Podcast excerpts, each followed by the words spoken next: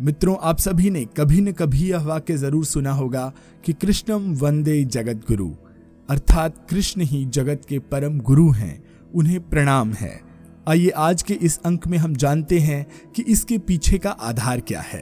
अध्यात्म जगत में चौदह विद्याएँ और चौसठ कलाएँ होती हैं, जिसमें श्री कृष्ण पारंगत थे।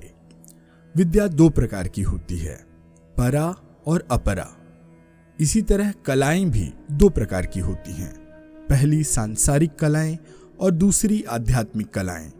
भगवान श्री कृष्ण सांसारिक और आध्यात्मिक दोनों तरह की ही कलाओं और विद्याओं में पारंगत थे।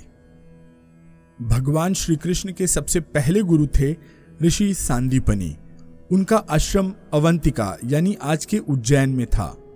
देवताओं के ऋषि को सांदीपनी कहा जाता है।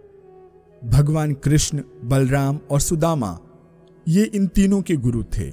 उन्हीं के आश्रम में श्री कृष्ण ने वेद और योग की शिक्षा ली थी और साथ ही साथ वहाँ पर उन्होंने चौसठ कलाओं की भी शिक्षा ली थी। गुरु ने श्री कृष्ण से दक्षिणा के रूप में अपने पुत्र को मांगा था, जो शंखासुर राक्षस के कब्जे में था।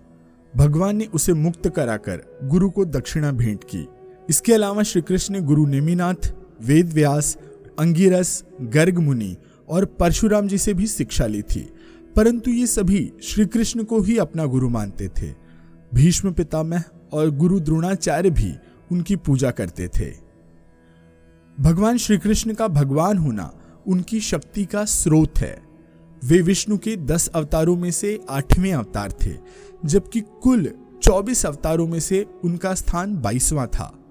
उन्हें अपने पिछले सभी जन्म याद थे इसीलिए उन्हें पूर्ण अवतार कहा जाता है। अर्जुन सहित पाँचों पांडवों को श्री कृष्ण ने समय समय पर कभी न कभी शिक्षा दी थी। उन्होंने अर्जुन और उद्धव को गीता का ज्ञान दिया था। महाभारत में श्रीमद् भगवद गीता अनुगीता उद्धव गीता, इस तरह की कुछ प्रसिद्ध गीताएँ हैं, जो कि भगवान श्री कृष्ण के ही प्रवचन हैं। सोलह कलाओं से युक्त व्यक्ति ईश्वर तुल्य हो जाता है, या कहें कि वह स्वयं ईश्वर हो जाता है। पत्थर और पेड़ एक से दो कला के प्राणी हैं।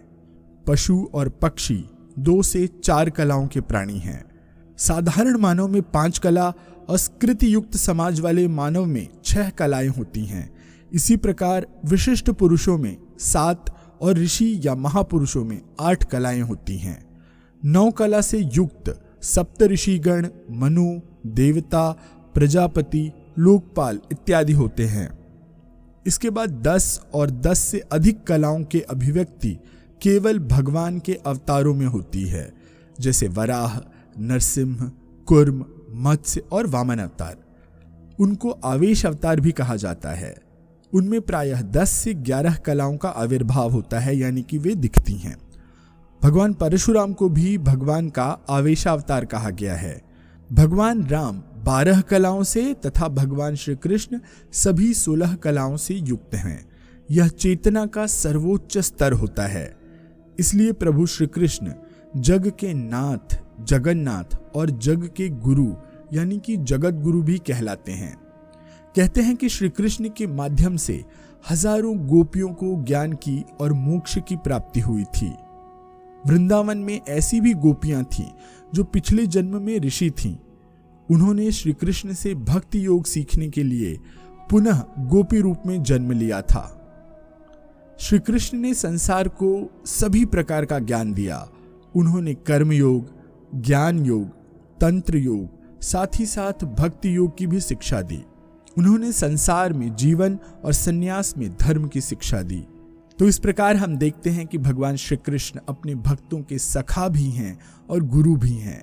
कभी वो मित्र बनकर साथ रहते हैं और आवश्यकता पड़ने पर गुरु बनकर उनका मार्गदर्शन करते हैं। उनके हज़ारों सखाओं की, हज़ारों भक्तों की कहानियों से हम यह जान पाते हैं कि श्री कृष्ण जगत गुरु हैं, गुरुओं के गुरु हैं। आज के लिए बस इतना ही। इस अंक को आप जिस भी प्लेटफॉर्म पर सुन रहे हैं, वहाँ इसे फॉलो लाइक और सब्सक्राइब करना बिल्कुल मत भूलिएगा। अगले अंक में जल्द ही मिलता हूँ। धन्यवाद। नमस्कार।